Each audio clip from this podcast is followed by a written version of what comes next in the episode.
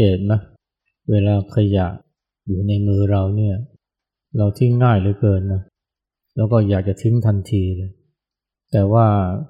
ขยะในใจนี่ เรากลับหวงแหน แล้วก็ไม่อยากทิ้งเลย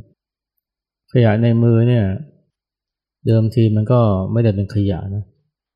ตอนที่มันยังอยู่ในมือเราใหม่ ๆ เนี่ยมันเป็นเป็นของที่มีประโยชน์ เช่นกระป๋องน้ำอัดลม ขวดพลาสติก กล่องนม หรือว่ากล่องน้ำผลไม้ หรือว่าห่อขนมเนี่ยตอนที่มันยังอยู่ในมือเราเนี่ยมันไม่ใช่เป็นขยะนะใหม่ๆนะแต่พอเราดูดน้ำอัดลมหมด หรือว่ากินน้ำในขวดหมด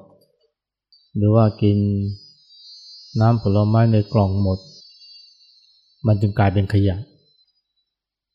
แล้วพอกลายเป็นขยะนี่ เราก็อยากจะทิ้งทันทีเลยแล้วหลายคนก็ทิ้งทันทีนะ ไม่ยอม เก็บไว้จนกว่าจะเห็นถังขยะแล้วค่อยหย่อนลงไป อันนี้คือเหตุผลว่าทำไม ตามท้องถนนเนี่ย แล้วก็ทางทางเข้าวัดเนี่ยนะ มันจะมีขยะอยู่ ค่อนข้างเยอะนะ เพราะว่า คนนี่ทันทีที่ขยะอยู่ในมือเท่าไหร่มันทิ้งทันทีเลยอย่าว่าแต่ตามท้องถนนเลยนะ ในวัดในโรงเรียนมหาวิทยาลัย แม้กระทั่งในสถานที่ศักดิ์สิทธิ์เนี่ย คนก็ทิ้งกันนะไม่เหลือที่เลย จนต้องมีการรณรงค์นะให้ทิ้งขยะเป็นที่เป็นทาง ทิ้งขยะในถังขยะ แต่หลายคนก็ยังไม่ยอมทำนะเพราะว่า อยากจะทิ้งทันทีเลย ไม่อยากจะเก็บหรือถือเอาไว้นานๆตรงข้ามกับขยะในใจนะอย่างที่บอกนะ คนเราเนี่ยมักจะหวงแหนมันเหลือเกิน ขยะในใจเนี่ยนะก็ได้แก่อะไรนะก็ความโศกความเศร้า ความเกลียดความเครียด ความโกรธ ความอิจฉาพยาบาท ความคับแค้นพวกนี้เนี่ยมันเป็นขยะในใจนะแต่จริงก็ต้องรวมไปถึง การกระทำและคำพูด เช่นคำต่อว่าด่าทอคำกระนักกระแหนของผู้คน ทั้งที่เรารู้จักไม่รู้จัก อาจจะรวมไปถึงเหตุการณ์ที่สร้างความเจ็บปวดให้กับเราไอ้พวกนี้ถือว่าเป็นขยะในใจนะ เพราะว่ามันไม่ได้เป็นคุณอะไรกับจิตใจของเราเลย ต่างจากขยะในมือนะเดิมทีมันก็ไม่ใช่เป็นขยะ ตอนที่มันอยู่ในมือเราเนี่ยมันก็มีประโยชน์อย่างที่บอกนะขวดน้ำอัดลม กล่องนม กล่องน้ำผลไม้ ถุงพลาสติกไอตอนที่เราหยิบมาเนี่ยมันมีประโยชน์ มันยังไม่ได้มีสถานะเป็นขยะ แต่พอเราใช้มันจนหมดประโยชน์แล้วเนี่ยมันจึงกลายเป็นขยะ และพอเป็นขยะนี่เราทิ้งทันทีเลยนะ หรือยังไงก็อยากจะทิ้งทันที ไม่อยากทิ้งนาน ไม่อยากเก็บไว้นาน ตรงข้ามขยะในใจนะ ตั้งแต่แรกเริ่มเลยนะ ตอนที่ใจเราไปหยิบฉวยมาเนี่ย มันก็เป็นขยะตั้งแต่แรกเลยนะคำต่อว่าด่าทอคำดูถูกเหยียดหยามนะ การกันแกล้ง รวมทั้งเหตุการณ์ร้ายๆเนี่ย ต้องเรียกว่าเป็นขยะตั้งแต่แรก แต่เราก็ไปหยิบฉวยมันมา มันไม่ใช่เพิ่งเป็นขยะ ตอนหลังเนี่ยมันเหมือนขยะที่เราถือในมือทำไมขยะในใจเนี่ยเราจึง ไปจับไปฉวยนะมา แล้วก็หวงแหน ไม่ยอมปล่อย ไม่ยอมทิ้งคำต่อว่าด่าทอคำดูถูกเหยียดหยามนี่พอ เราไปหยิบฉวยแล้วเอามาแล้วเนี่ยก็ เอาแต่คุณคิดถึงมันนะ ถ้าเป็นเสียงก็เหมือนกับว่าเปิดเสียงซ้ำแล้วซ้ำอีก เปิดเสียง ได้ยินทีไรก็ หรือระลึกถึงทีไรก็ขับแค้นเจ็บปวด แต่ก็ยังไม่เลิกเหตุการณ์ที่เลวร้าย สร้างความเจ็บปวด ความสูญเสีย ความล้มเหลว การถูกหักหลัง หรือว่า การกระทำที่ไม่ดีนะกับบุปการีหรือคนรักผู้มีพระคุณเนี่ยไอ้พวกนี้เนี่ย มันเป็นขยะนะมันทำร้ายจิตใจเราแต่เราก็ ขยันนะเอามา ซ้ำเติมทำร้ายใจเราอยู่เรื่อยๆ นอกจากไม่ยอมปล่อยไม่ยอมวางแล้วก็ยังเอามาซ้ำเติมจิตใจของเรา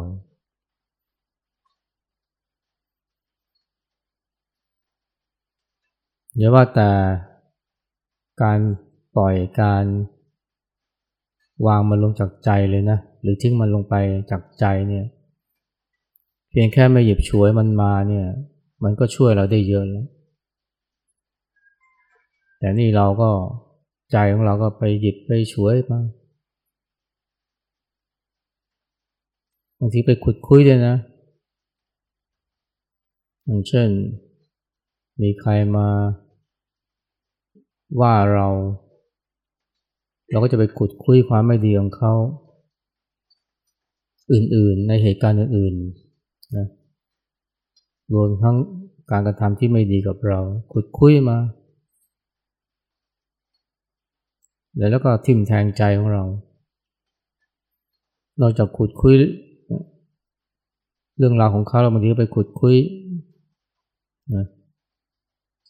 การกระทำของพ่อแม่เขาเพื่อนฝูงเขาที่ไม่ดี เอามา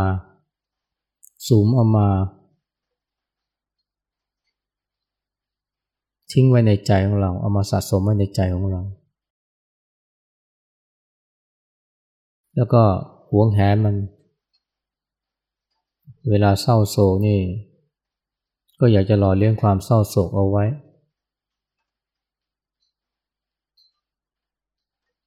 เวลาผิดหวังในความรัก เศร้าโศกเสียใจก็ ชอบเปิดเพลง เพลงอะไรที่เรามักจะฟังกันเวลาเศร้าโศกเนี่ยก็เพลงเศร้าเนี่ย หรือไม่ก็ไปดูหนังที่มันชวนให้เศร้า ร้องห่มร้องไห้ ก็ยิ่งเศร้าหนักเข้าไปใหญ่ ก็กลายเป็นขยะที่มันสมในจิตใจของเราหนักขึ้น เมื่อโกรธเมื่อเศร้านะหรือว่าความรู้สึกอื่นๆเนี่ยที่มันเป็นแกะในใจเนี่ยเราหวงแหนเหลือเกิน ถ้าเรารู้จักทิ้งมันอย่างรวดเร็วฉับพลันทันทีเหมือนกับมือของเราเนี่ย เวลาเจอขยะนี่โอ้ใจเราจะเบิกบานผ่องใสมากทีเดียวถ้าถามว่าทำไมนะเราจึงหวงแหนขยะในใจ หรือไปหยิบฉวยมันมาตั้งแต่แรกเนี่ยถ้าตอบคือเป็นเพราะเราหลงเราไม่รู้ตัว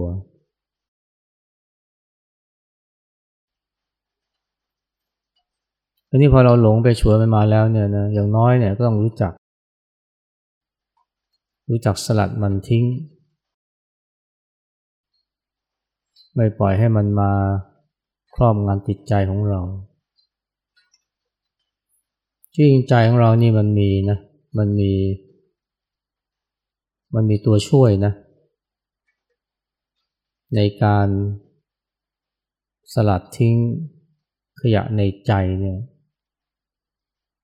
ตัวช่วยนี้คือสติ ที่จริงมีสองนะ เป็นฝาแฝดไปเลย สติและความรู้สึกตัวนะสติช่วยทำให้เราเห็นนะขยะที่มันผุดขึ้นมาในใจหรืออารมณ์รวมทั้งความคิดที่มันทำร้ายเรา ซึ่งล็อกจะหนีไม่พ้น ภาพความทรงจำในอดีต หรือความคิดปรุงแต่งเกี่ยวกับอนาคต บางทีก็ปรุงแต่งเกี่ยวกับสิ่งที่อยู่ข้างหน้าเรา หรือที่กำลังเกิดขึ้นกับเราในปัจจุบัน เช่น นอนคนเดียวนะในกุฏิ ไม่เคยนอนมาก่อน กลางค่ำกลางคืนนะมีเสียงอะไรที่ ผิดสังเกต หรือไม่คุ้นเคย มันก็คิดไปแล้ว ว่าผีหรือเปล่า สัตว์ร้ายไหมหรือคนที่ไม่ประสงค์ดีหรือเปล่า พอคิดแบบนี้เข้านะโอ้เป็นกลัวเลยยิ่งเราไม่ได้กลัวผีนะ เรากลัวความคิดไอ้ผีเนี่ยที่เรานึกว่ามันอยู่ ใกล้ๆเนี่ยมันคือความคิด มันคือความคิดปรุงแต่ง เราไม่ได้กลัวผีนะเรากลัวความคิดในใจเรา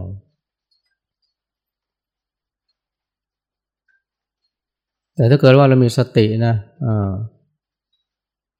มันก็จะรู้ทันเลยนะ มันก็จะเห็นเลยนะความคิด ที่มันทำร้ายเรา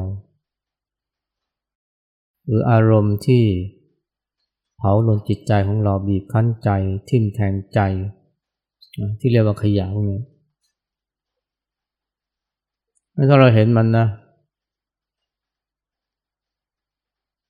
ก็จะดึงจิตหรือสลัดจิตออกมาจากอารมณ์เหล่านั้น หรือเจ้าผู้ใหญ่ก็คือว่าจะปล่อยจะวางไม่ไม่ไปยึด ไม่ไป เก็บให้มันมารกใจของเรา นี่แหละเป็นวิธีนะในการกำจัดหรือว่าทิ้งขยะในใจ มันโผล่มาทีไรก็รู้ทัน เห็นมันแล้วก็ทิ้งมันไป ไม่จับไม่ฉวย แต่ถ้าหลงเมื่อไหร่นะ ไม่มีสติไม่รู้สึกตัวมันก็จะไปจับไปฉวยอารมณ์เรานั้นนะ มาเล่นงานจิตใจ แล้วเกิดความทุกข์ขึ้นมา อย่างที่พูดไปแล้วเมื่อวานนะว่าเรือเนี่ยมันไม่ได้ล่ม หรือจมเพราะว่าน้ำที่อยู่รอบๆ แต่เรือมันจมเพราะน้ำเข้ามาในเรือ ใจเราเนี่ยก็ไม่ได้ทุกข์นะเพราะว่าความคิดและอารมณ์ที่เป็นอกุศลนะ แต่ทุกข์เพราะว่าปล่อยให้อารมณ์ความคิดเหล่านี้เข้ามาเล่นงานจิตใจ หรือจะพูดว่าเข้าไปจับไปฉวยไปถือมันเอาไว้ก็ได้ ถ้าต่างคนต่างอยู่นะ มันไม่เกิดความทุกข์นะ ความโกรธก็อันหนึ่งจิตก็อันหนึ่ง ความทุกข์ก็อันหนึ่งจิตก็อันหนึ่งมันไม่ทุกข์ เหมือนกับน้ำที่อยู่รอบเรือเนี่ย มันไม่ทำให้เรือจม แต่ถ้าปล่อยให้น้ำเข้ามาในเรือเมื่อไหร่เนี่ยถ้ามากมันก็จมถ้าเราปล่อยความคิดที่เป็นลบอาหรืออารมณ์อกุศลมันเข้ามาคลองจิตคลองใจเราเนี่ยจึงจะทุกข์และที่มันเข้ามาได้เพราะไปจับไปฉวยมัน แต่ถ้าไม่จับไม่ฉวยหรือปล่อยวางนะมันก็ทำอะไรจิตใจให้เป็นทุกข์ไม่ได้อันนี้คืองานของสตินะและความรู้สึกตัว เวลาโกรธอยู่พอตั้งสติได้มันหายโกรธ เวลาโศกเวลาเศร้าหดหู่ห่อเหี่ยวพอรู้สึกตัวได้นี่มันมันเบาเลย ที่เรามาฝึกเนี่ยนะก็มาฝึกอันนี้แหละ ฝึกให้มีสติที่ที่รวดเร็ว ที่ทำงานได้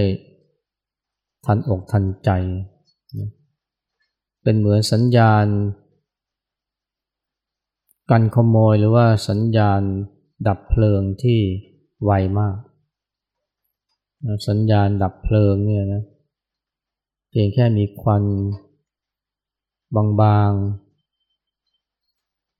หรืออาจจะเป็นควันที่หนาสักหน่อยแต่ยังไม่ถึงกับเป็นไฟที่ลุกท่วมเนี่ย สัญญาณก็บอกแล้ว มันก็เตือนภัย เจ้าของให้รู้นะว่ามันมีสิ่งผิดปกติ ถ้าเป็นเพลิง เป็นเปลวไฟที่ไหม้มันก็ดับได้ง่าย เพราะว่ามันเพิ่งเกิด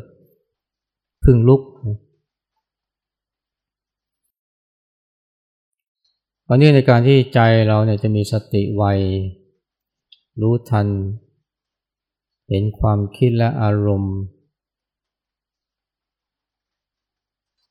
ที่มันเป็นอกุศลเป็นโทษนะต่อใจของเราเนี่ยจะเห็นได้ว่องไวเนี่ย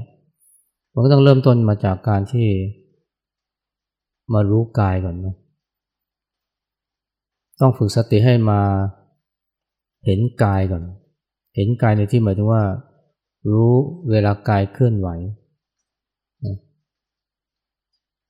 เพราะว่าจะมารู้ใจคือรู้ความคิดและอารมณ์เนี่ยนะซึ่งเป็นเรื่องที่ละเอียดนะมันต้องผ่านการรู้สิ่งที่หยาบหยาบก่อนนะก็คือมารู้กาย เวลากายมันเคลื่อนไหวมีความรู้สึก เกิดขึ้นใจก็รับรู้ ความรู้สึกเวลาเดิน ความรู้สึกเวลายกมือเนี่ยมันเป็นความรู้สึกที่หยาบและชัดงะมัน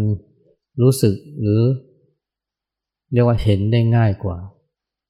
ความคิดและอารมณ์นะซึ่งมันเป็นนามธรรมมากเพราะใหม่ๆเนี่ยการปฏิบัตินะ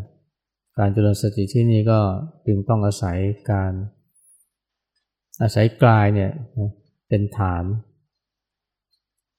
และใช้วิธีการเคลื่อนไหวนะการเคลื่อนไหวนี่ก็ ก็มีอิริยาบถหลักๆอยู่สองนะก็คือยกมือเคลื่อนไหวเป็นจังหวะ แล้วก็เดินกลับไปกลับมาที่เรียกว่าเดินจงกรมการที่มารับรู้กายก่อนเนี่ย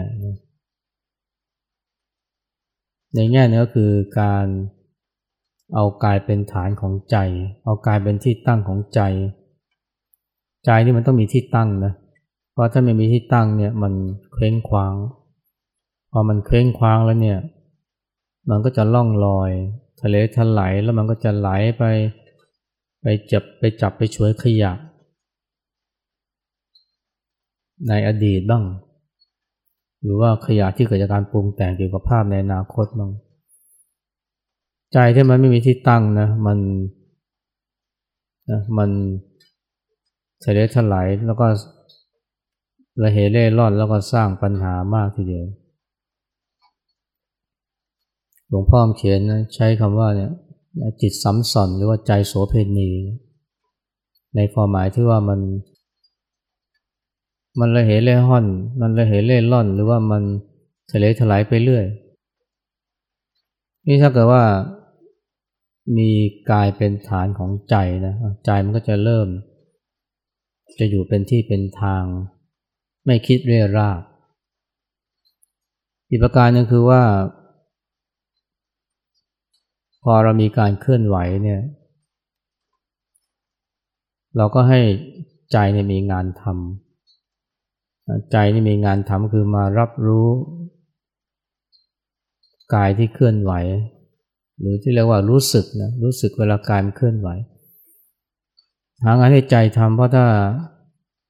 ไม่หางานใจทำนะ เดี๋ยวมันก็ เรียกว่า กลายเป็นจิตจรจัดสังเกตไหมเวลาเวลาเราทำงานทำการอะไรเนี่ย มันจะไม่ค่อยฟุ้งเท่าไหร่นะหลายคนเนี่ย บอกว่าในพอมาปฏิบัติที่นี่จิตมันฟุ้งเหลือเกิน ฟุ้งกว่าตอนเวลาอยู่ที่บ้านอยู่ที่ทำงาน ก็เพราะว่าเหตุผลส่วนนึงก็เพราะว่าตอนที่เราทำงานเนี่ยนะหรือว่างานไม่ว่าจะเป็นงานใช้ความคิด หรือว่างานอะไรก็ตามเนี่ย จิตมันมีงานทำอาจจะฟังเพลงดูหนัง อันนี้ก็เป็นงานของจิต แต่พอ ทิ้งงานพวกนี้ไปเนี่ยนะมาเดินจงกรมมาสร้างจังหวะนี่มันฟุ้งมากเหลือเกิน หลายคนรู้สึกเลยนะว่าถ้าหางานทำเนี่ยมันจะทำให้ฟุ้งซ่านน้อย เช่น กวาดบ้านกวาดใบไม้นะ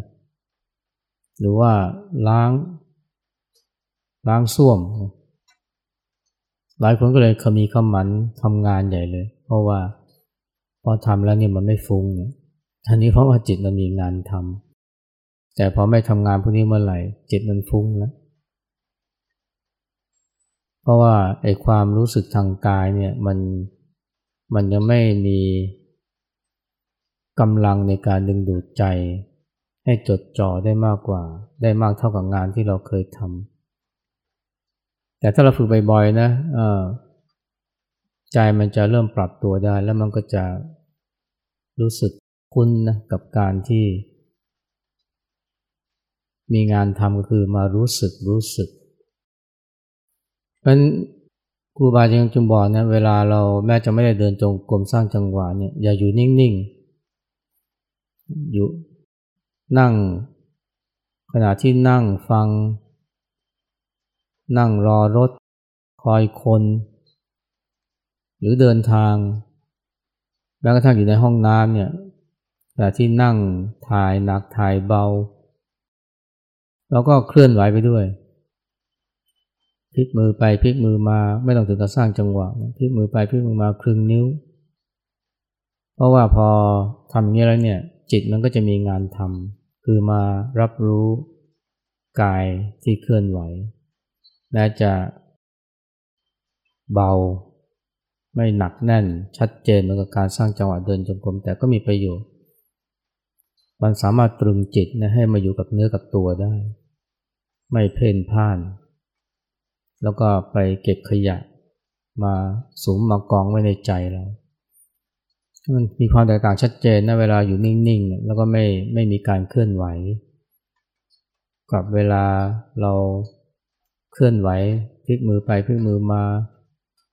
เราจะพบว่าเนี่ยความรู้สึกตัวนี่มันจะดีกว่า การที่ อยู่นิ่งๆไม่ทำอะไรเลยเพราะเวลาอยู่นิ่งๆเนี่ยนะเหมือนกับว่าไม่มีไม่มีงานให้จิตทำมันก็ไปเลยทะเลทลายใจลอย อีกอย่างนึงนะไอความรู้สึกทางกายเนี่ยมันมีประโยชน์อีกประการนึงคือ มันทำให้มันเหมือนกับเป็นตัวชี้วัดนะว่าเราเนี่ยรู้เนื้อรู้ตัวอยู่หรือเปล่า เรารู้เนื้อรู้ตัวอยู่ไหมใจอยู่กับเนื้อกับตัวไหม เพราะถ้าใจอยู่กับเนื้อกับตัวหรือเราสึกตัวเนี่ยมันจะรู้สึกถึงการเคลื่อนไหวของกาย แต่ถ้าใจเราลอยนะใจไม่อยู่กับเนื้อกับตัวนะ ยกมือก็ไม่รู้นะ ไม่รู้สึก เดินก็ยังไม่รู้สึกเลยทั้งที่การเดินเนี่ยมันให้ความรู้สึกที่ชัดเจน แต่พอใจมันลอยแล้วเนี่ยใจไม่อยู่กับเนื้อกับตัวเนี่ย มันไม่รับรู้แล้วมันไม่รู้สึก สิ่งหนึ่งที่จะเป็นตัวชี้วัดว่าเรารู้สึกตัวอยู่หรือเปล่าหรือว่าใจเราอยู่กับเนื้อกับตัวไหมก็คือ มันรู้สึกถึงการเคลื่อนไหวของกาย เวลาสร้างจังหวะเวลาเดินจงกรมต่อไปมันจะรู้สึกละเอียดขึ้นละเอียดขึ้นจนแม้กระทั่งกืนน้ำลายกับพิบตาก็รู้ แต่ใหม่ๆมันไม่รู้หรอกอย่าว่าแต่กืนน้ำลายเลยกับพิบตาเมื่อทั้งลมหายใจก็ยังไม่รู้เลย เพราะมันละเอียด ฉะนั้นครูบาอาจารย์หลวงพ่อเทียนเนี่ยท่านก็เลยให้มามารู้สึกกับการสร้างจังหวะกับการเดินจงกรมก่อนมันเป็นความสุขที่อยากรู้สึกชัด และถ้ารู้สึกเมื่อไหร่ก็แสดงว่าใจอยู่กับเนื้อกับตัว มันเป็นตัวบ่งชี้ และต่อไปนะ เวลาใจมันลอยเนี่ยทันทีที่มีความรู้สึกนะว่า มือกำลังเคลื่อนไหว เท้ากำลังเดินตัวขยับเนี่ยไอ้ความรู้สึกนี่แหละนะที่มันจะไปสะกิดใจเนี่ยให้กลับมาพระจากความคิด ทิ้งความคิดที่กำลังเพลิน กลับมาอยู่กันเนื้อกับตัวนะทีแรกต้องรู้สึกตัวก่อนจึงจะมารู้สึกถึงกายเคลื่อนไหว แต่ต่อไปเนี่ยไอความรู้สึกที่กายความรู้สึกว่ากายเคลื่อนไหวนั่นแหละที่มันจะไป ชักนำให้จิตกลับมารู้สึกตัว จากเดิมที่หลง จากเดิมที่ใจลอย ไม่รู้เนื้อรู้ตัวก็จะกลับมารู้สึกตัว ลองสังเกตได้พอเราเดินจงกรมไปสร้างจังหวะไปใจลอยคิดไปเรื่องนู้นเรื่องนี้อยู่ดีๆมันรู้สึกนะว่ามือเคลื่อนไหวมันรู้สึกว่าตัวกำลังขยับเท้ากำลังขยื่นไอ้ความรู้สึกนี่แหละที่มันจะไปทำให้จิตมันได้สติ แล้วกลับมา จากเดิมที่หลงจมอยู่ในความคิดมันได้สติแล้วกลับมาอยู่กับเนื้อกับตัวเลยนั้นไอ้ความรู้สึกทางกายเนี่ยนะ มันเป็นตัวช่วยนะ ให้สติเนี่ยหลุดจากความคิด และต่อไปก็จะเห็นความคิดได้เร็วแล้วก็ชัดเจนขึ้น เพราะฉะนั้นเนี่ยไอ้การเคลื่อนไหวเนี่ย การทำการเคลื่อนไหวด้วยกายเนี่ย ไม่ว่าโดยการสร้างจังหวะด้วยการเดินจงกรมเนี่ยมันจึงมีประโยชน์นะเป็นตัวช่วยในการเจริญสติ และไม่ทำให้สติเนี่ยนะคล่องแคล่วว่องไวจนกระทั่งมารู้ทันความคิด แล้วก็ฉลาดในการทิ้งขยะในใจได้อย่างรวดเร็ว